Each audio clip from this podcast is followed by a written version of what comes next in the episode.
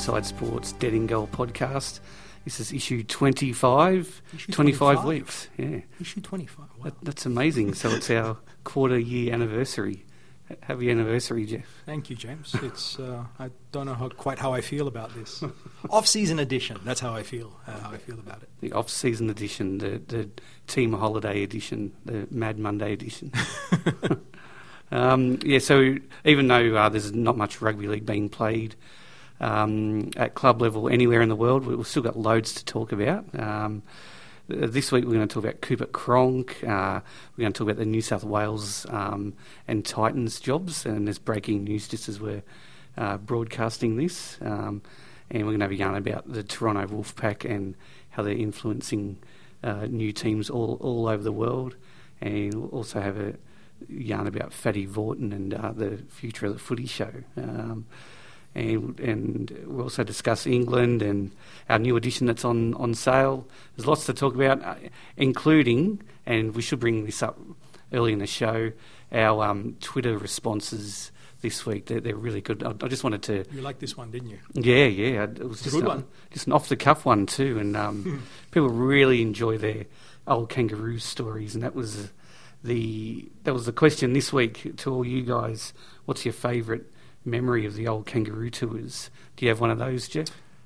Um, not not quite. I, I do have something that yeah, I'll, I'll share later. Yep. But um, I, I, I- I would hope that um, the, the World Cup helps kind of put yeah the, bring, brings the kangaroos back into focus. I mean, we um, with a bit of the work we've been doing lately around. Uh, Around the World Cup, uh, we've uh, had, done a lot of uh, thinking and writing about Yeah. uh, about the kangaroos, and it's yeah, it's inspired a lot of kind of yeah, interesting kind of material, shall I say? And yeah, that um, yeah, it's uh, something that we'll kind of obviously talk about later. Yeah, yeah, we have it have a lot to do with the kangaroo, with the kangaroos and and rep because uh, um, as people might know, Inside Sport was tasked with putting together the tournament guide, the official tournament guide of the World Cup. Tasked. That's a good word. Tasked. we, we, we were honoured with the um, with, with the job of doing it, weren't we? yeah, distinguished. uh, yeah, honored. Yeah, yeah, privileged. We were. Something, something like that. Yeah, so that's uh, Love the World Cup 2017. yeah, no, fantastic sporting event. and great people over there at the offices, and Yes, indeed. really love their footy. Um, just to kick off, I'll, I'll just sc- scatter these throughout the show. Uh, Jeff Gabriel um, at, at the Newtown Jets um, says uh, his favourite memories were being allowed by his parents to stay up late to watch the tests. That was that was a. Uh, That seems to be a very, it's a weird permission reason, isn't Yeah, it? highly recurring theme that one. I mean, Yeah. in our story, um, done by the, uh, the the great Matt Cleary, uh, he one of the um, great kind of former kangaroos he spoke to for the story was, of course, was, uh, was Glenn Lazarus. Oh, yeah. And Glenn Lazarus's dominant memory of the kangaroos is basically that, you know, kind of getting up uh, and you know, kind of watching on the two TV channels he had in Queanbeyan Yes. while he was growing up, you know, you know, to to watch, you know, kind of these these men who he was familiar with through the comp, but watching them on the other side of the world. You know, I mean that that was a bit of a something of a bit of a head spin, I guess, back in the time when the world felt uh, felt a little bit larger Yeah. uh, than it does these days. So yeah, I think that's that, that'll be quite a common theme that uh, that you see. Yeah, excellent. And just two more before we push on. Paul Michael Craig. Um, uh, first names. Yeah. One of the earliest memories is my mum uh, letting me, as an eight year old, stay up to watch the Roos versus Wigan on the 86 tour. Uh, it was a classic match. Uh, and Jersey, RL Jersey Spotter, uh, coining the term emus for midweek games.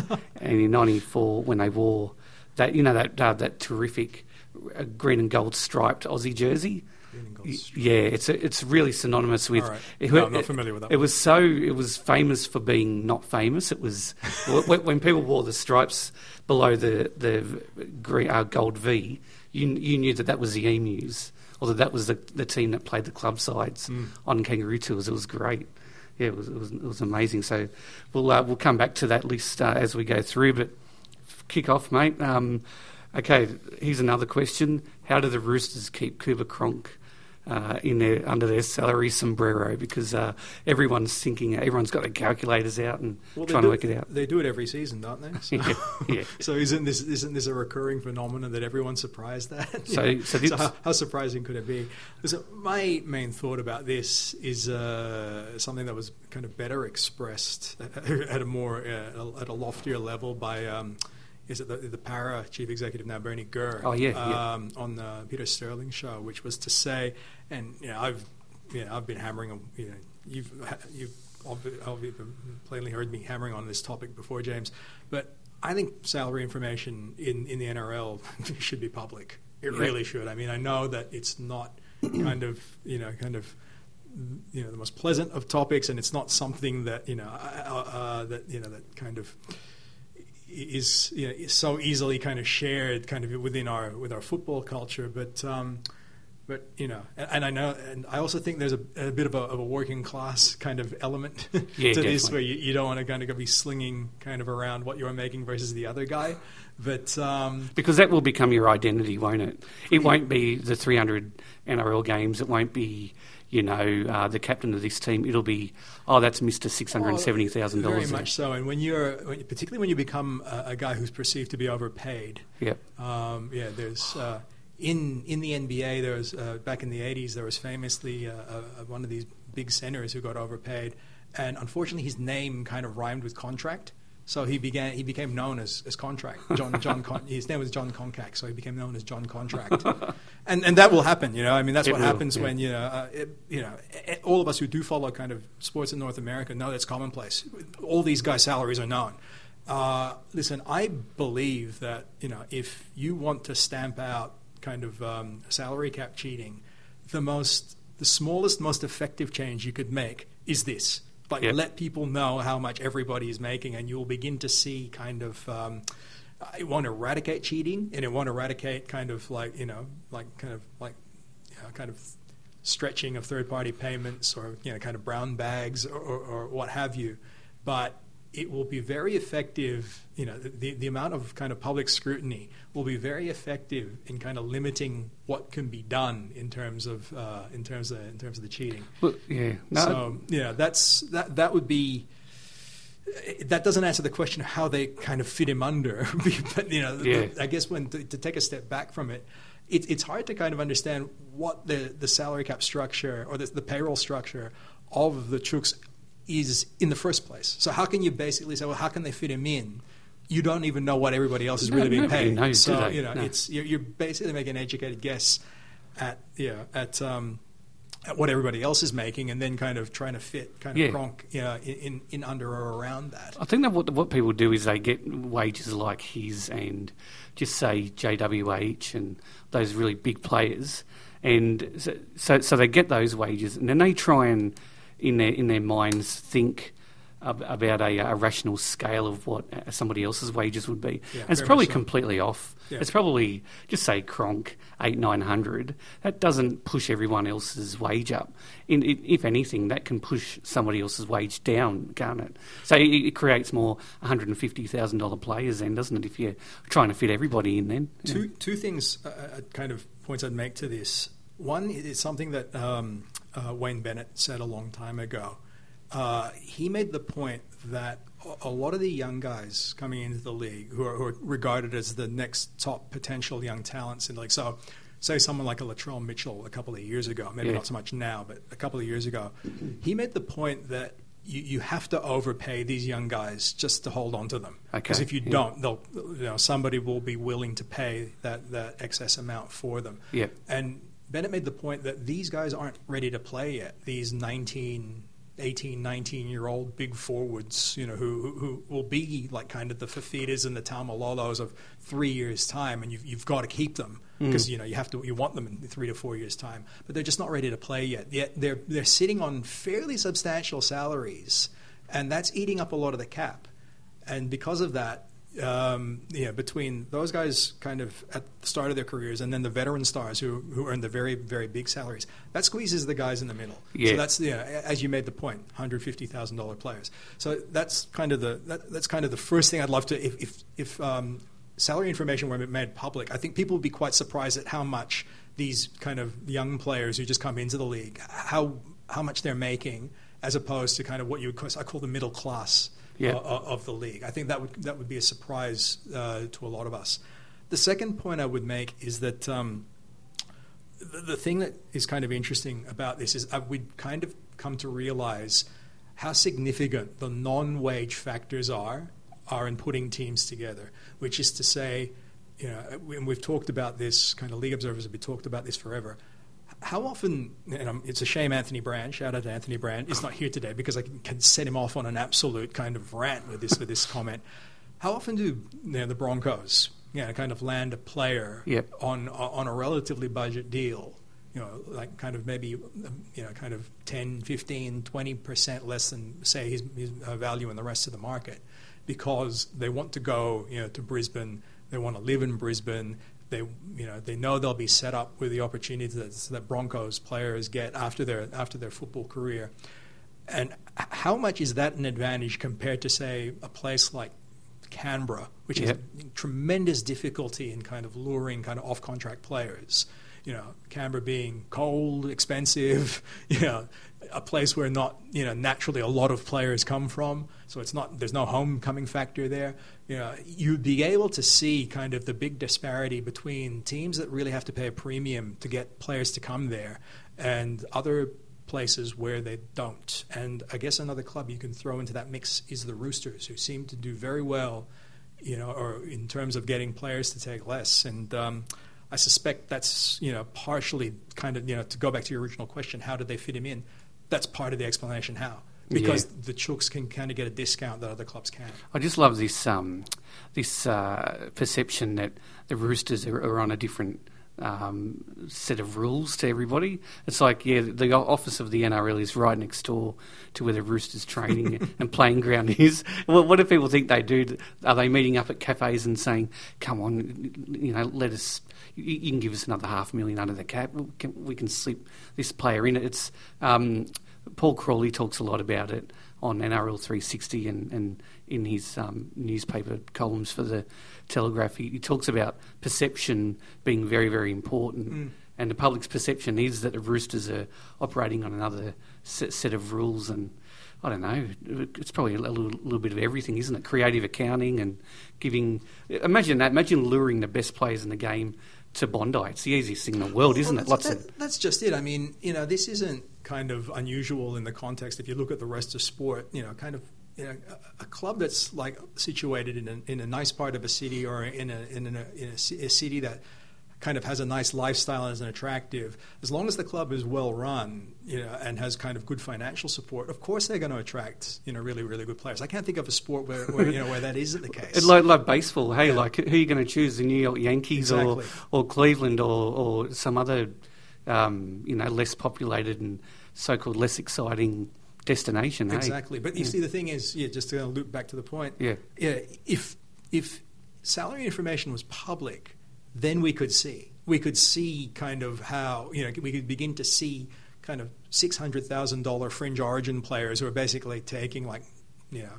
500 or 400 or whatever it is. We- We'd actually know what, what the discount is and what Yeah, know, yeah. kind of you know how much more it would take you know for you know the Raiders or you know, or Newcastle to kind of assemble you know a, a team comparable to you know what kind of yeah, Roosters or uh, Rooster, Roosters or Brisbane can. But Yeah, um, yeah, you know, and it would kind of speak to it, it would basically basically be a critique of, of the salary cap and the way the salary cap is run. Like you know, I uh, I've kind of made the point. If anybody would care to listen, I don't think it's a lot of people, but uh, yeah, it, it, it's a blunt instrument, and uh, that's the one of the reasons why because there are non-financial factors that go into that go into kind of the effects that the salary cap you know, take, and you know this this even this is even before we started getting around to you know, to third party deals. So what about so just before we move on, what about a point system where every club has hundred points uh, and every player is given a value like Cooper's got Cooper's Yeah. worth seven points, NBA a rookie is worth one point. Yeah, the NBL tried this, uh, and, and, and that yeah, way you can pay. years ago. Yeah,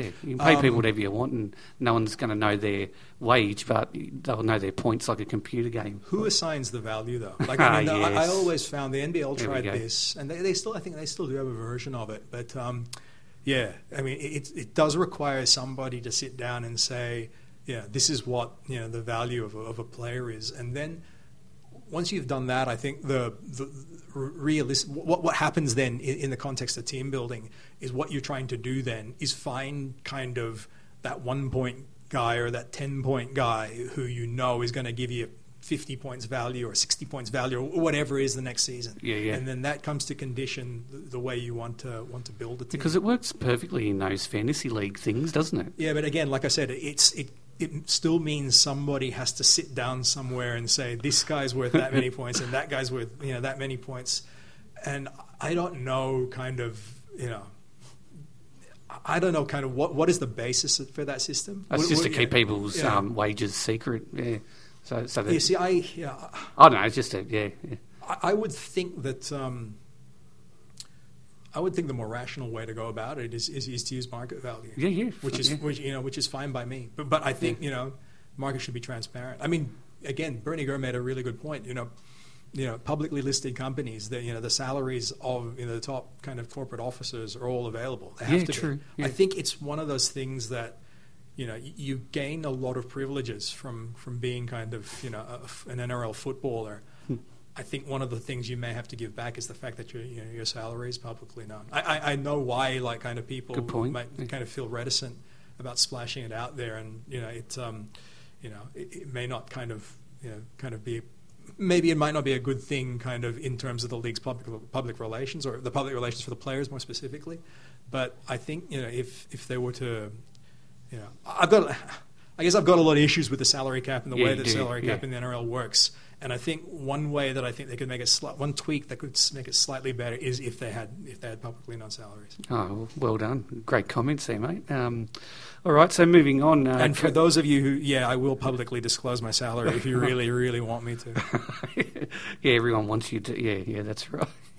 um, coaching jobs. Um, we've just found out dead set just then that uh, the Titans are about to. Garth Brooks. Yeah, um, close in on Garth. Um, Panthers. Um, Yeah, I know it's not Garth Brooks for anybody. who was- Garth Brooks. We've just, you Garth know, Brennan, we've just yeah. called him Garth Brooks. Garth Brennan. Uh, he, ISP Premiership winner.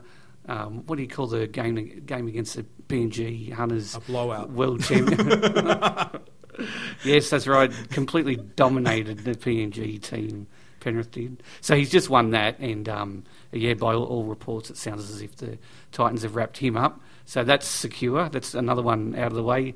So the next one is the New South Wales coaching position, and um, I don't know. Let, let's just play board members here. Who do you go for, um, Freddie or um, or Michael Maguire? keep calling him Mark Maguire.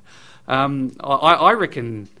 I reckon Origin is a little bit different to normal rugby league. Definitely is. P- Players players feed off vibe and they feed off legends and blah bloody blah. I reckon it's my, my first choice, if you could pick anyone, would be Andrew Johns because Mm. he's an absolute god of information. And Even if he doesn't want to do it, yeah, yeah, let's make him do it. just dragoon him. Yeah. Um, they'll go with Freddie probably. Joey, no betting unless you coach the uh, the New South Wales Blues. Every betting agency in the Alrighty. but um, yeah, I mean, he's my pick, Brad Mm. Fittler. He's not ideal, but but geez, they, th- Well, you watch after he does this bang up job with Lebanon during the World Cup. Yeah, you that's know, it. He's, he's going to he's going to become a hot coaching commodity. th- that's it, is- isn't he? He'll become the most desired rugby league coach in the Middle East. Maybe the Blues are holding off to see how he goes in the World Cup. yeah, I think it's really, they're really waiting on that. Or there's or there's Michael Maguire who is a, a club coach, He's isn't a he? club coach. Yeah. Listen, I agree with you entirely. Um, In the sense that Origin really is different. It's like coaching a national side. Yeah. Uh, all, all you need is a legend to tell good players so that this le- is important. That's so pretty much- it. It's not so much the legend factor. It's more the, the factor of you do not have your players in the room. Like you know, it's not like Good point, You're you're coaching a club where you wake up in the morning, you kind of go to the office that day, and if you need to tell you know your your kind of your winger that he's not playing very well, you you have the ability to do that that day. As an Origin coach, you don't get to do that. No. Like you know, you have these guys. It's long stretches of not having a team, and then you have them for kind of a very intense period. A week and a half. Yeah, and then that. and then Yeah. you don't have them again. And there's also a, a very very large. uh, Every kind of coaching job in football now is a figurehead role in a, in a lot of ways. But in in Origin, I think it, to a degree, it's a very it's become quite a large one because for a lot of the year, you are the representative of the side. You don't have a side effectively. Yeah, you you know, are, I mean, yeah. you know, until it's picked again next year, you Yeah. are you are the side. So, Like D- Daley was the team, wasn't he? Basically, like, Exactly, over those so- summer months. so in yeah. many respects, that's where the legend factor I think comes in. Yeah. you have to. It becomes easier when you've already been associated deeply with kind of you know with the with the the, sim, the symbolism of the side. So yeah, yeah. Um, I'm usually very skeptical of hiring kind of uh, of ex players and certainly ex greats, but uh, Yeah. this is one of those jobs that I think you, you really kind of need that that cachet. So Yeah. And is it Um, really going to matter? Is it really? Is it really going to matter with um, Cameron Smith still playing as he is? Thurston supposedly tired from Origin. Whether he gets pu- pulled back in, Cooper Cronk might end up playing another year. well, it, you know. New South Wales have got to start the rebuild from somewhere. Yeah, yeah, definitely. And yeah, you know, yeah. in, in many respects, maybe Daley's already kicked that off. Maybe somebody comes in and actually builds kind of on what Daley has started because he's put, you know, Laurie's put, you know, tr- tremendous effort into this job and has, you know, Yeah. put some. Uh, put some of the you know, kind of the foundation in, and you can fully expect that if New South Wales does start winning a series, you know, either next year or in the years to come, uh, uh, some of it will happen because of some of the players he's introduced Yeah. uh, into Origin. So God, God, it's a cruel beast, Origin, isn't it? If Thurston misses that Mm. goal towards the end of game two, we're not talking about this. Yeah. If, if New South Wales scores after that and blah, blah, blah, Yeah, Daley's so. re signed for another four years. He's a legend. I mean, when, when you get down to it, you think about um, yeah, kind of how critical was, was Queensland hiring Mal. Yeah. Would it happen with someone other than Mal? Maybe, maybe not.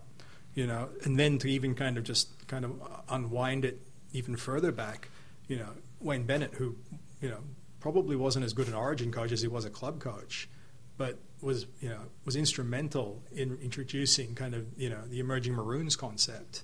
And so, how important has that been? Yeah. to, to Queensland. So, you know, I mean, yeah, this is kind of uh, related to that point that we were making before about club coaches. So maybe Bennett's not, say, a successful Origin coach in the sense of winning series, but that on, on that alone, and seeing kind of what that's contributed to creating a spirit around Queensland. Yeah, yeah, yeah. For their players to come in and kind of learn the culture. That was a massive contribution. So you know maybe there is scope for a club coach you know to come in and, and make a contribution. But I've always found it interesting how you know um, possi- with the possibility aside of Phil Gould, who, who's a Mm. very successful Origin coach. Who coach. outcoached Wayne Bennett. didn't he? yeah, exactly. Yeah. Um, yeah, club coaches like you know, you know Wayne Bellamy, uh, Wayne Bellamy, uh, Craig Bellamy is the best we've had. It was the best we've got, kind of in this in this generation. And you know, he wasn't able to turn around New South Wales. Yeah. So I I'm skeptical about kind of uh, yeah, like um, like the, the the suitability of a of a club of a successful club coach for for the Origin job. Well, there you go. Yeah. No, you want to be the, the coach that follows the next one being appointed because with, with all those um, Origin players, Origin legends for Queensland re- retiring and stuff. Um, just read out a few more of these great uh, kangaroo memories. Um, Toddy says, uh, Oh, sorry. Wait, wait. Before we before we move on, I've got to Yeah. ask. Um, "Yep, uh, uh, to Garth Brennan, the hiring of Garth Brennan. Yeah, yeah. Interesting that we've now got two kind of head coaches in the NRL who uh, emerged out of the, the Panthers organization. Yeah. And neither of them are the can, the, the, pan, the, coach of the Panthers. yeah, yeah." So we're just thinking So you know, we'll- uh, you know, you as being a dyed in the wool kind of Penrith Penrith man. Yeah. How would you feel if you know you you were to look up in a few years and see that you know Trent Barrett uh, it would be guiding the Eagles and you know Yeah. and Brennan would be guiding the Titans above Penrith. Yeah, it's How would that make you feel? It's not not very good. It's like when uh, Gus left Penrith for the Roosters and turned around and guided them. And uh, went, went in 2003, I think Ricky Stuart was the head coach. I think, but Gus was running their football department. Mm. So yeah, no, it's not very nice at all. But uh, anyway, but, but what, if- what if, you know, even worse, what if Ivan Cleary has gotten West's kind of Yeah. back to relevance? You Oh, know, to look around and see three, co- three, you know, three coaches who are all within your organization know, and they're all that? kind of leading your leading, you know, rival clubs to, you know, to, to you better on the, to, to better than you on the ladder. Well, yeah, no, that, that, that, that wouldn't be very nice. But Garth is a, like a, a terrific uh, coach. I'd, yeah, this is only a matter of time for him. Um, that, that's if it's even confirmed anyway. So we'll, we'll wait and see what happens. Um, yeah, so uh, Toddy Toddy's um, favourite kangaroo memory was uh, the 86 Kangaroo Tour, which showed just how good Wally Lewis was and still didn't get the, the plaudits from south of the Tweed River. He's right. We, we hated Wally Lewis. New South Wales hated him. He was a genuine, like, really emotional, emotion draining player for New South Wales. But, it, but but when he did play for the Kangaroos, everyone loved him down here, even Sydney people. uh, I did anyway. Um, albeit still sports says two words. Uh, Rex Mossop. Good answer. That's great. Chris Atkinson um, says it would have to be the midweek tour games on freezing cold nights against English club sides at the really old grounds. With yeah, like- shallow in goal areas. yeah, that's right. Yeah, they were um, My obsession. Shallow, shallow in goal areas. soccer fields like with one two metre deep in, in goal areas. It was great. Uh, Sue says the fog. um, the, yeah, viewers, commentators, and spectators barely able to see any players on the field. That's true. And uh, Robert says the 91 tour to Papua New Guinea. Uh, um, he says uh, lots of excitement and fear. Um, that's that's so true. Like because they used to play games on the way there and like stopovers and stuff. It was it, it was Play games on the way. Like you're literally getting off the bus and like busting out the football at the side of the road. They used to stop at Port Moresby, play a game, and keep going, like, like jump on a plane again. I'm sure they used to do that. Yeah, I'm sure they did. But anyway, we'll keep reading those out as, as we go on. Um, should we touch on Jarryd Hayne about how a club that doesn't exist yet is interested in, in his services? Isn't that the most Jarryd Hayne thing ever? yeah, it is. Are we, are we going to find out that next the sport that doesn't exist is going to be in touch with Jarryd Hayne soon? Uh, The, the Toronto Wolfpack, they've got a lot to answer for with this. They um, they've really set a precedent. And Damn it- Canadians. Yeah, and if a New York club is set up, Jarryd Hayne would be a, a good signing for them. Um, interesting to see how that plays out. I don't know anything about the New York team. I'm just sort of going off the headlines that I've been seeing. It's just sort of seems a little bit silly, really. Um, and Listen, have you got anything to say about that? Or I do actually. Yeah, yeah, I mean, cool. you know, naturally can't hold me back usually on something. uh, you know, if something like Toronto can work, I can't see why something like New York can't. Yeah, yeah. Like, you know, um, And what's your theory? It needs to be centered around something, um, something. What's that word? Edgy. Uh, what's the what's the Uh, hipsters? niche. Niche. That's niche it, is yeah. the word. Um, Yeah. yeah, I, I would have thought, you know, if you could kind of like set it up, I don't know, even something like like in Brooklyn or, or Queens or just yeah, Off the back of a university campus. something like that. Make you it a university like, kind, thing. of like the way the Wolfpack uh, the Wolfpack have done it. They've Yeah. made it make it basically uh, uh, about the experience rather than just you know kind of Because No, people want to go uh, from, from here, don't they? They want to go over and, and see what it, what it is. Like, Yeah. what is this Yeah, stuff? Like, yeah, absolutely. So it's yeah. um, yeah, yeah, places like New York are just so large. All I have to do is slice off a little bit of it. That, Yeah. You know that uh, you know that it can still you know you, it can still be viable. You know that um, Probably about twenty or thirty thousand Australians in New York, anyway, isn't Probably. there? So, yeah, I don't know how many of them are AFL fans, but you know, um, you know, it, uh, it, it- naturally when you actually you're talking about New York, you, you know, you, you attach it to kind of glamour and you know, and Yeah. glitz and, and big money and all those things. But um, and rugby leagues per, fits perfectly into all those. but know, that's just the thing. I mean, Yeah. yeah. and so there's a temptation to look at it from kind of like you know, in a conceptual phase and think, oh, you know, that that, you know, they, they try to set themselves up as something glamorous. But um, but no, I mean, if you could kind of you know, replicate. You know the Wolfpack kind of model. I, I can't see why it couldn't work in New York. No, I- but then, by, by by that token, why not in Boston? Why not in Philly, which I think has a much stronger like kind of league kind of base than than other places relatively in uh, in um, in uh, U.S. Uh, U.S. Rugby League. So, you know, I you know, I would think you try to start it over kind of on the other side of the of the you know the U.S. Canada border. Yeah. Like if, if Toronto can succeed. So Yeah, and and I like the, the the goals of Toronto too. Like Mm. they started off, what was it, three rungs down. Yep. Their, their goal was to win one comp, then they move up to the next one. That's right. It's not as if they got these these ambitions of, of taking over the universe or anything. But, No. but I think that's important to have that goal behind a new club. Mm. And a lot of new clubs don't have that, do they? They just their their goal is to survive, like the Titans, like. Uh, however, many other Gold Coast teams have been tried. my bold Yeah. prediction is when they say New York, maybe they're thinking New York State, and they'll put the team in Buffalo or somewhere like Okay, that. So yeah. it'll be close to the, close to Toronto. I've got no basis in fact for that. I just think, yeah, I think Tor- all, Toronto and Buffalo are basically a car ride apart, so you can probably just set one up there and you'll and you'll be fine. Well, We- we- weather's terrible there, so you know you've got to find something to do.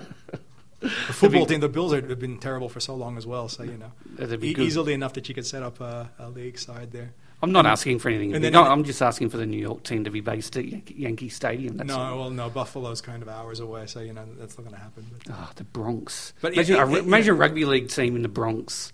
That'd be pretty tough, wouldn't it? yeah, unfortunately, the first challenge they've got in trying to kind of set up you know a league in New York is getting to explain to people that yeah, there's another form of rugby. It's different. Yeah, yeah. as, as we found out again in our uh, in our in our kind of uh, rugby rugby World Cup uh, rugby league World Cup program guide, where everyone all the uh, U.S. players keep on talking about how yeah they had to be informed of this this different form of rugby. But but the point has to be made. They all love it. Yeah, yeah. And I, I you know that, that's the thing. Yeah, it's really true. I think Who's, the main player for them? Um, Oh, they've got Ryan, that, that Ryan Burroughs, who plays for the Toronto Wolfpack, Yeah. and uh, And yeah, another guy, uh, got, uh, Mark Offerdahl, who plays him, for yeah. uh, for London Broncos. yeah, he So- loved it, didn't he? As soon as he found out what it was. And Oh no, he's he's from Australia. So yeah. Oh, is he? Oh, okay. It's uh, Nick Newland is the other one. ah right, yeah. No, that's that's good. So so, so hopefully, yeah. So yes, two three years time, Jarryd Hayne running around the Big Apple. Looking forward to it. Oh, I'd love to see that. It'd be terrific. And um, did you watch the footy show, or have you watched it much Not during your existence? Not in the last fifteen years. No, same. no. I, I did that- watch it though when it first started. Yeah, I- everyone I- did. Everyone. It, actually started on Sunday afternoon as a serious footy show. Mm. I watched it then. It was Yeah. really, really cool. No, I, yeah. I had only just returned to Australia from overseas back in in, in 95. 95, when it- yeah, yeah. when it came on the air, and yeah, I. I liked the initial setup. I Yeah. I basically can pretty much track my time watching the show with, with Blocker. Once Blocker left it, Yep. I think I stopped watching. Yeah, yeah, not because I was only there to watch Blocker, but you know that was. Uh, that was just how it happened. that was basically, I think, just how yeah, kind of yeah. Yeah. I, I measure kind of the um, yeah, kind of the uh, the time frame and the eras yeah. of, of the show. But you know, I, I, I couldn't remember you know some, some very spe- specific things about it. I can remember that Cherry Mesha on there on the panel once. As part of you know the lead up to City Country, and he must have said like three words in his entire time on air. It was it was hilarious. What a highlight, Jerry Mesha. Yeah, Cherry That's- Mesha. There you go. See? I remember that's a deep that's a deep cut for you. Yeah, it is. Well done. Yeah, that's uh, very, yeah, very niche. Um, yeah, they're not they're not getting rid of the show. They're just revamping it. Hmm. So it'll become another thing. It'll become another another show. But I, I I feel a little bit sorry for Fatty because he is the footy show. He's love him or you hate him or think he's funny or not. He is the, footy show. And uh, one thing that annoyed me on Twitter this week, the footy show gets smashed to death every single, almost every day of the year. Somebody has something bad to say about it. And I've never. I'm the same as you. I reckon I stopped watching it about ten years ago, but as soon as it was announced that Fatty Vautin had been cut from it, sure enough, everyone comes out and says, "Oh, what a shame! Just a tragedy. What are they doing? Blah blah blah." Just oh god, I can't stand it. People bag him and bag him and bag him, and then there's this outpouring of emotion that he's gone. It's Mm. uh, yeah, hilarious. yeah, you hang around long enough, yeah, you do become a bit of an institution. So, yeah, you know, yeah, no, he, uh, yeah. So, and he's still going to be on air commentating. So, Mm. yeah, I, I, I like all those old, old school guys anyway. Like, I, like I asked you, I mean, is this a function of the fact that they're going to have? You made the point yesterday that um, to me that uh, because Thursday night football is, is becoming Yeah. more of a developing thing, there's 23 games next year. and so- it pretty much yeah, it, it, the, it loses its time slot. Yeah, and, and yeah. it's really not a Wednesday. It's really not a Wednesday thing. The footy show, isn't it? So- No, not really. No, you haven't achieved anything by Wednesday, have you? It's like, nah, it's, it's still haven't got- achieved much by Friday, James. You know what I mean? but um, I, don't I notice uh, they have the late night show with Matty Johns after. I might be stuffing this up here after Thursday or Friday. Mm. I think the professor's on after the Friday game. Those sort of shows work, but you have to be really. It's, there's almost that naughty sort of edge to it, isn't it? Like this is a late show. This is we're going to pump it out as a really uh, sort of not bad taste show, but this is this is a naughty up late sort of thing. And the footy show is more family orient, orientated, I Mm. think. Mm. Yeah, that would be my, my guess anyway. So he'll be all right, Fatty. He'll, be, he'll still be commentating and and stuff. Um, yeah, so we'll see what happens there, and we'll read out more uh, kangaroo memories. Um, Wire Blue sixty two says the sheer pleasure of seeing the green and golds at our local grounds for the midweek matches. Hashtag Wilderspool. That's great. So we've got plainly, we got an answer from we've got like over inter- there. we've got international uh, reach now, mate. Yeah. Fantastic. Neil Lobb says uh, Johnny Raper's stories. Um, we'll have to It's a bit of a tease. dig, like dig in- deep into the man in the bowler hat story. Have you heard that? No. Okay, we'll, we'll share it. Uh, we'll share it later on. Um, Mr. Italia says uh, the super competitive GB slash club sides and those fantastic jerseys. So uh, and Wol G uh, says the opening game versus Wigan of '86 was a classic. That's uh, What that- was the that- deal with that game? I, I'm not familiar with that. no, I, I, I can't remember. Um, Australia obviously won it, but I, think Central Park, that ground, has a lot of lot of memories attached to it by yeah people from all over the footy world. So yeah, um, and we'll, we'll revisit those again. There's plenty. We've got such a good response, everyone. So thanks very much. Um, so over the last couple of months, we've been counting down to the World Cup, seeing as though we're, it's our job to talk about it and produce stuff for the World Cup people. And this week, we- we're going to talk about England. Um, of all the teams, probably of all the non um, Pacific teams and, and Australian teams, um, England's the one that has the most recognisable stars in it. They've, they've picked seven Australian-based stars for uh, in their team. They've got the Burgess brothers, Sam and Tom, James Graham, Chris Heighington, Josh Hodgson, uh, Elliot Whitehead, and Gareth Widdop. Um, always think it's interesting when Great Britain or England plays over here.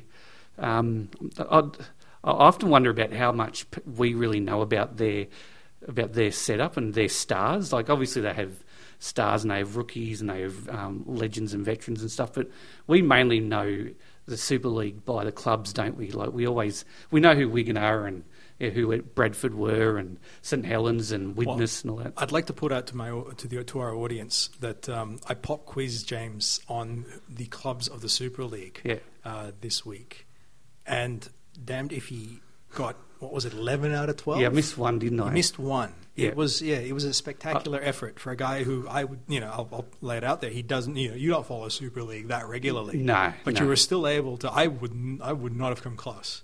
I would not have come close. It's not even reported on it down here, is it? no really? no not at all. Not not unless Joey Johns goes and plays for Warrington Wolves and scores three tries Yep. in the grand final or something like And that. I think yeah. as that has become less and less of a thing to do now, like you, you see Yeah. fewer kind of end of career players you do. go there as a broadening experience. Yep. I think mainly because I guess the money is probably you know a lot better now in the NRL. You're better off kind of squeezing out that one last year as a veteran. But also because the, the coaching over there and the standard must be such that if a player from over here who's burnt out, Mm. if, he- if his manager says, "Oh, are you interested in this player?" They're, they're more than likely to go. You know what? No, we've got blokes here that, that Yeah. can cover those sort of. So there's no William Mason going to Japan type factor. No, that's right. There might. It's a good point. Like count them. There aren't any burnt up Aussies over there. Like, well, if there are, they're getting less and less. Mm. So, yeah. So that and anyway, so they've got seven NRL players picked, and uh, you wanted me to talk about uh, James Graham, who is probably the heart and soul of the team. Mm. He- He's not the captain, but um, that's um, Sean O'Loughlin, and he, he's really going to um, impress Australian audiences. But two other players I, I just wanted to touch on. Uh, their halfback is Luke Gale. He's the um, Steve Prescott Man of Steel Award winner for this year. Can I just cut Player in of right the game, there? Player of the year. Yeah. Best one of the best award names in all of sports. Yeah. The Man of Steel Award. Yeah, he's, it's terrific, isn't know, it? I mean, now here's the question for you, James. Yeah. Do you actually have to be any good to win the Man of Steel award, or You is it you just you just have to? Is it is it an award for? I've never been able to figure this out. Is it an award for being a really good player, for being a tough player, for dedicate for you know, being a dedicated player? I, Yeah. know, I remember reading about Steve Prescott himself and how they how they named it for him, which was a very admirable kind of uh, deal. But um, Yeah, it's- yeah. So is it like a is it an outstanding player award? Yeah, it's the best player. Yeah, Alright, cool. I don't know if there's sort of discipline attached to it. So, you know, like we've got the Dally M, and that's affected by suspensions and that sort of thing. I don't know. I haven't done that much research into it. It's in, if you get injured during the year and you miss a game, you don't get the Man of Steel award. yeah, that's yeah. You get penalised. He won the Man of Steel award, but it was injured for half the season. You get penalised twenty points per week that you're injured. Yeah. Uh, that would be a Um, real rugby league award. it would, wouldn't it? You, you know, you left the field. Nah, nah, can't win the Man of Steel award. Who are you? Yeah, yeah.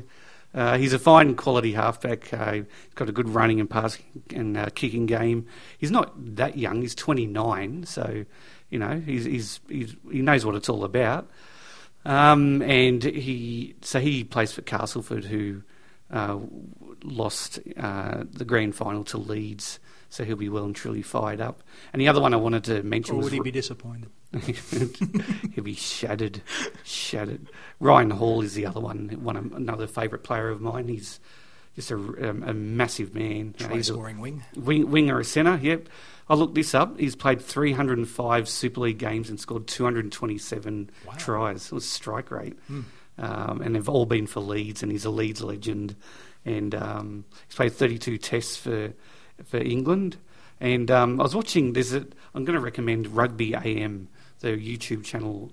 It, it, it just covers English rugby league so well.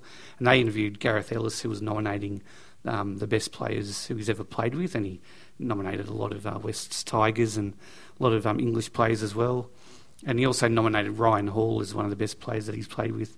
Uh, he, he said uh, he, he does all the hard yards in the backfield, but he's also one of the best finishers in the world. So he'll, he'll his size, he's um, he's like a he's a giant, and, and if there's any uh, opposition player that's going to put up with Australia's defence and wing, uh, um, centre and wing defence, it's going to be it's going to be him. So I hope he scores a lot of tries at the World Cup. And then signs with the Roosters afterwards yeah, under the salary cap. because yeah. well, there you go. That's just put let's just put poison into my brain just then, because that's probably what's going to happen, isn't it? Um, so yeah, so England, who were they grouped? At? They grouped with Lebanon, Australia, And France. and France. Yeah, and uh, I, hope they're they, playing- I, I really do hope they do well. Mainly, too, mainly yeah. because, um, yeah, I mean, it's it's always a more interesting tournament when uh, Yeah. anybody who can challenge Australia t- tends to rise up. And you know, yeah, I know how we all love you know Wayne Br- Wayne Bennett being proven right. You know, he's, you know he needs a bit of self esteem built up. So you know. That's what. damn, I really need Anthony Brand here. You know, to, Yeah, yeah. to- can basically to fire that up. But yeah, so I mean, I thought I hope he, um, yeah, it. Uh, I think that's remarkable. Is you know, we're reminded this again when we're doing the program. Uh, how long it's been that England's actually won anything? yeah, what, what in was the it you were telling me before? Ages. Oh, we, there, there, yeah, very term. So, yeah. Ages. Well, Graham himself was talking about it, right? Haven't beaten Australia in a series in 28, 29 years, Yeah. something like that. Haven't won a World Cup since 1972 or something like that. Yeah, yeah. So yeah, I mean it's They, did, they didn't win the four nations, or they didn't win the th- three nations. It's um, yeah, they're they're due, aren't they? But, but those, Are you convinced with this side? Yeah, definitely. I, I, if I you mean- if you really look into it and don't just look at it and, and scoff, it, it has some really good players in there. They got They got good halves. Yep. That, that might be the thing that um, Kevin Brown. He's a really good player. Um, That that is what gives you some. That, that's what gives you some uh, some optimism. That you know, if if Widdop can kind of get into a good vein of form, like if Yeah, you look well- at the if you look at how when, when the Kiwis have been able to knock off the Kangaroos in recent years, it's been when someone like Shaun Johnson Yeah. is basically playing close to as the you know the best best player in the world or the best level of form in the world. yeah, So if you think that you know, say a Widdop and then like then like, say like Luke Gale has a, you know can combine well with him, yeah, maybe and then combined with like um sorry when you put that together with uh there are obviously some big quality forwards in, in Yeah. Graham and Burgess and Josh Hodgson yep, um, at hooker I mean, that that is that is a formula that could win yeah. I'm not saying it will but you know it, um, there's certainly certainly something there But when you when you look into the team and look at the background and the experience that they've got, they've got blokes like James Roby. He's played 26 games for yeah, For bear England. in mind those are those are all kind of that's experience of not winning things like Blues experience. Yeah. it's the same argument you use every state of origin. Ah, is, this it? is a veteran state of origin player who's experienced 20 games of having having lost. So what's he doing there again? yeah, um, yeah. They've got Kallum Watkins. I'm hearing hearing a lot of stuff about him. I, English GI. Yeah, maybe. Yeah, George Williams. Um, hope John, the GI stands for Greg Inglis and not, you know, um, and Chris Hill is another one who um, is one of the dominant forwards over there. So, oh, I'm just I, I I love watching the England rugby league team. I, I think it's it completes the whole rugby league circle. It's uh, uh, yeah, it's um, I'm going to be going down to Melbourne for the um, tournament opener, so I can't wait, can't wait for that one. Um, before we move on to the new issue, which is a really good ad- addition that we're very proud of. We'll, we'll get back into some of these uh, kangaroo memories, kangaroo tour memories. Um, the surfing punter says uh, he remembers Terry Lamb playing every match. I think that was every match of the 1986 kangaroo tour. I think he played about 30 games or something, every, single one. Is the surfing punter someone who is a punter who surfs or someone who bets on surfing? Um, jeez, the surfing punter. And when he says Terry Lamb playing every match, do you Yeah. think he means kind of on the Kangaroo tour, or is he just, Yeah, he he did, Just yeah. got got this memory of Terry Lamb just playing. He played every Emus game, plus it was a reserve. Terry Um, Lamb probably asked to do that, didn't he? Oh, probably. every match. See, they were different then. They were tough, weren't they? Yeah. Uh, Terry Doc, Lamb was tough. Doc Lombardi, uh, he remembers going to bed excited early to get up to watch the tests, and then how awesome it was when we when we started getting the tour games as well. That's true because you, you only heard about all these games against Widnes and Castleford, and you, you only read read about them in the paper as well. And then they started. What's I think the, it was what's the paper? I think, I No, think no. yeah, in the paper, in the football paper. Uh, Andrew Mardo, um, Oh, here we go. Les Boyd kicking heads and terrorising Ah, yes. GB centres. Uh, he also remembers watching England snatch defeat from the jaws of victory time and time again. Yes, yes, indeed. That was a habit of theirs. And uh, Legends of Sport says uh, Sticky's break. Is that the one that he laid on for um, for Mal? for Mal? yeah. one of the greatest international tries ever scored. And uh, I'll probably watch. Which Mel doesn't actually remember that well. yeah, he does. Yeah, yeah. Was he even there? Yeah. Well, no, we asked him about Yeah, it in, in, in this story, and you know, he says, "Man, I don't remember it that well." Because he wants to offload all the kudos to Ricky, doesn't he? Oh, it was Ricky who did it. It's like, no, you were there too, mate. It was a really good run. It was, yeah, it was um, a magnificent moment.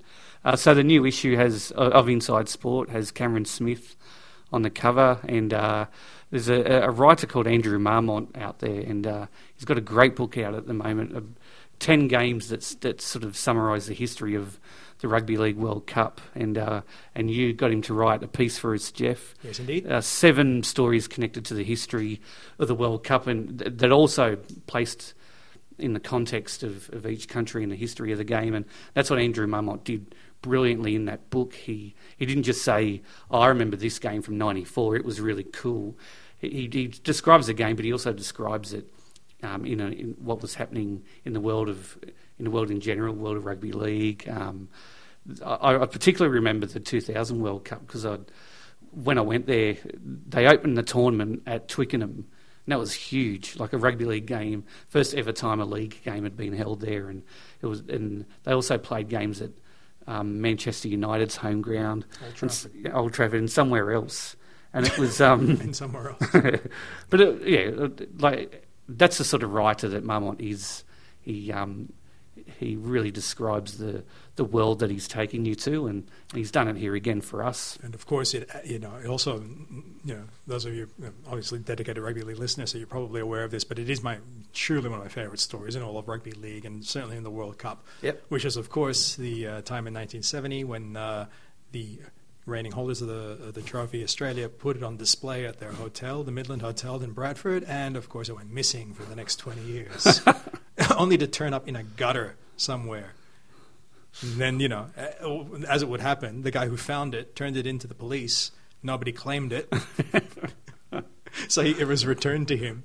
And then it was only after somebody read about it in the local paper that they suggested the Rugby Football League that, yeah, you know, the World Cup is kind of floating around. I love it. And so, they, and they, so they, yeah, it basically came back, and there, there you go. I love it how he he announced it was missing, and nobody claimed, nobody claimed it. Nobody wanted it in the whole world. Nobody came in and said, "Yeah, It's such a- I, I think we better take that." It's yeah. such a wonderful trophy. I mean, yeah, yeah, it's, uh, yeah, yeah. Good, good on that guy. I think what was his name, Stephen Utley or something Yeah. like that. Th- there's know, a that, real- that he that he turned it in. I probably would have kept it. The stories in put some flowers in it or something. there's a, the, the sto- there's stories in the um, the official tournament guide, isn't it? Yes, it It's towards the back Yeah. in the um, sponsor section, and it's a really good um, history of, of the actual trophy. So, Yeah, um, but yeah, Andrew uh, did a, a terrific job. Really good coverage of um, of the Scotland team means means a lot more th- than what you'd think to to people, and Mm-hmm. I, I really loved it. Like you, you told me to, or tell me, you you um, wanted me to proofread it, and I did a lot more than that. I was really engaged with uh, the sort of potted Which is to say, that, you don't it- engage with the other stories yeah, that normally, you're reading, normally I just um, go on autopilot and Yeah. just yeah. it Make looks sure, make sure all the, the funny squiggles are, are aligned correctly. it looks like I'm asleep, and um, yeah, I am sometimes. So, um, so yeah, that, that's that's um, in our new issue, um, and also in our new issue, um, you get a free World Cup uh, wall chart. Oh yes, That's that's it. It's the the, wall chart, greatest thing ever. which is actually largely correct. yeah.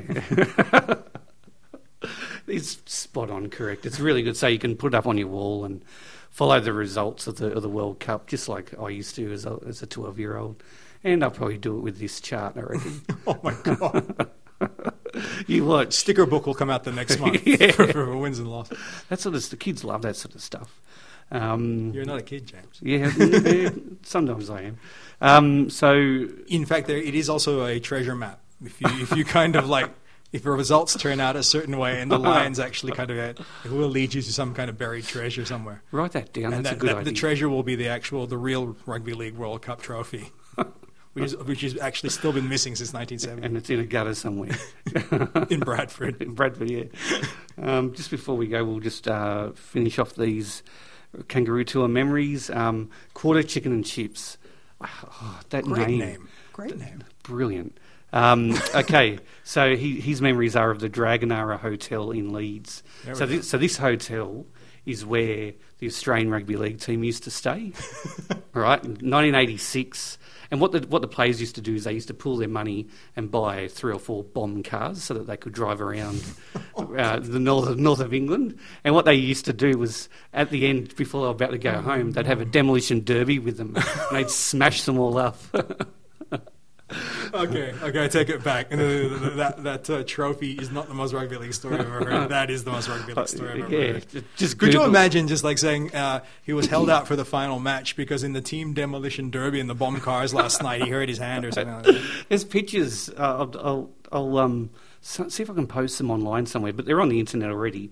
Of a smashed windscreen, and Wally Lewis is in the driving seat. Glenn Lazarus is there. He wore a helmet, so he was safe when, when he was when he was doing it. Oh, it's oh, it's terrific. Great history. Um, See now, why don't they? You know, firstly, they got to have kangaroo tours in the first place. Yeah. Why don't they do that on the kangaroo? Tours? can you imagine? Can you imagine? No, I can't. I, The I- meltdown. I absolutely cannot. That's the reason why you know rugby league now is not as good as it was. You know, back you know, thirty years ago. Imagine that Cameron Smith driving a Fiat around, or, and he's had a demolition derby with uh, Aaron Woods outside the Dra- Okay, Dragonara Hotel. Here's the Twitter question for next week. Then, uh, in a demolition derby involving the current kangaroo squad, who is most likely to win? There you go. That's, Depends that's on the car. It all depend on the car, wouldn't it? What's a British car that was big? no, of- I, you know. uh, what- what's the Holden Barina of British Just neutralize cars? the difference between cars right now and just say, okay, assume it's three same same three cars. Which of the yeah? Who are the current? You know, Yeah, we're going to. I already have an answer, but We're anyhow, gonna, you know, I think we've got to bet. Yeah, we're going to re, we're going to revive this and put it on our website. This story. this is the biggest story in the National rugby league, and it's been. I'm forgotten. sorry, this didn't make it into the program. Yeah. This never would have made it into the program anyway.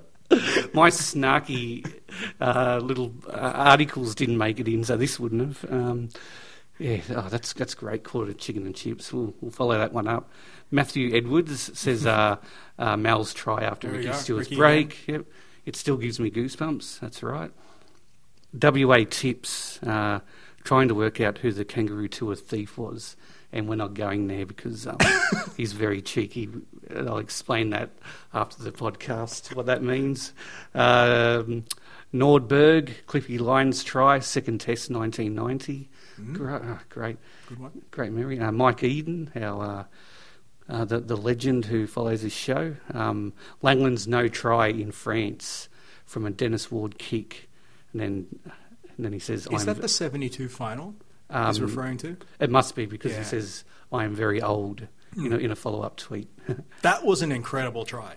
I've actually, Yeah. you know, um, Langland's no try in inco- France. yeah, my yeah, that's sorry. right. That's the one that we were In watching. yeah, yeah, Yeah. As incomplete as my, my rugby league education is, I've seen that one, and you know, to think about that, yeah, that was a game that ended in a tie, and Australia lost on count back. That's And right. I knew that that- was that was ruled as a no try, and that is a you know that's one of those things where you say to yourself, you know.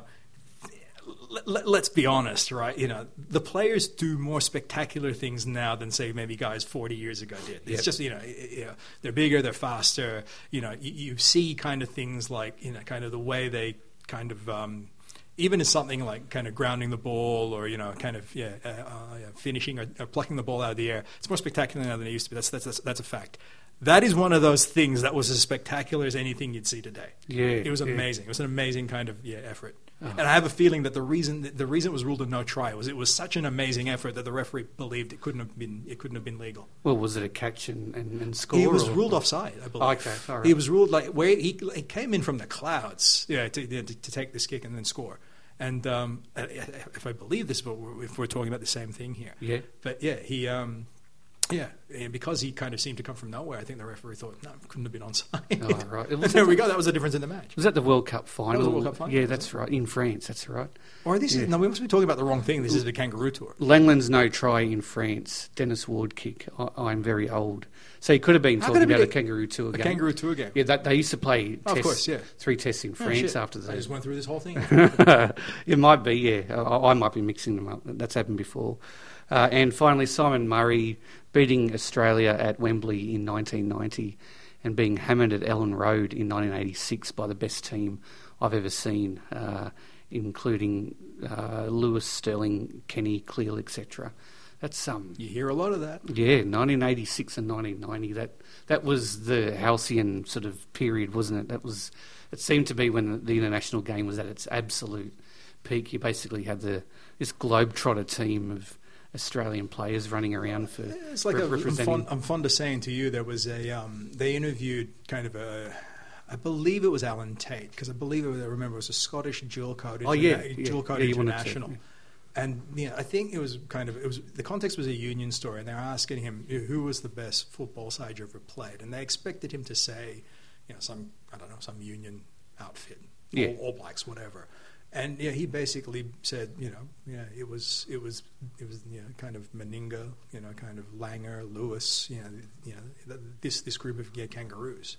This was the, you know, they, they were the best footballers I'd ever played against. So you know, Wow. very very interesting. But um, that said, you know, they were they were professionals at the time, and the union guys were, I don't know, kind of accountants with side jobs. So you know, Yeah. financial analysts who played a bit of football. no, didn't. ca- That, that didn't matter, mate. That had nothing to do with it. No. No. Um, all right. Anything And else you obviously, want the, to? and obviously the leagueies were you know had enough spare time that they could just play demolition derby Oh, I've got to between their football games. uh, got to follow that up. That's great. Um, all right. Well, That's my main takeaway from this point. demolition derbies. Yes. All right. Anything else, mate? Or should we uh, leave these people alone? Well, you know, I'm just going to keep on going on about demolition derby, so no, we'll, we'll cut it short there, and to say that yeah, we're we should be back on uh, on regular schedule with these Yeah. uh, with these podcasts. I mean, I think we'll keep Yeah. on going through the through the World Cup, and um, yeah, hopefully uh, yeah, it uh, we continue bringing you kind of yeah great great deep deep stories from the rugby league past. Alrighty. So, all right. We'll, we'll be back next week to have a look at the opening week of the World Cup. Thanks very much.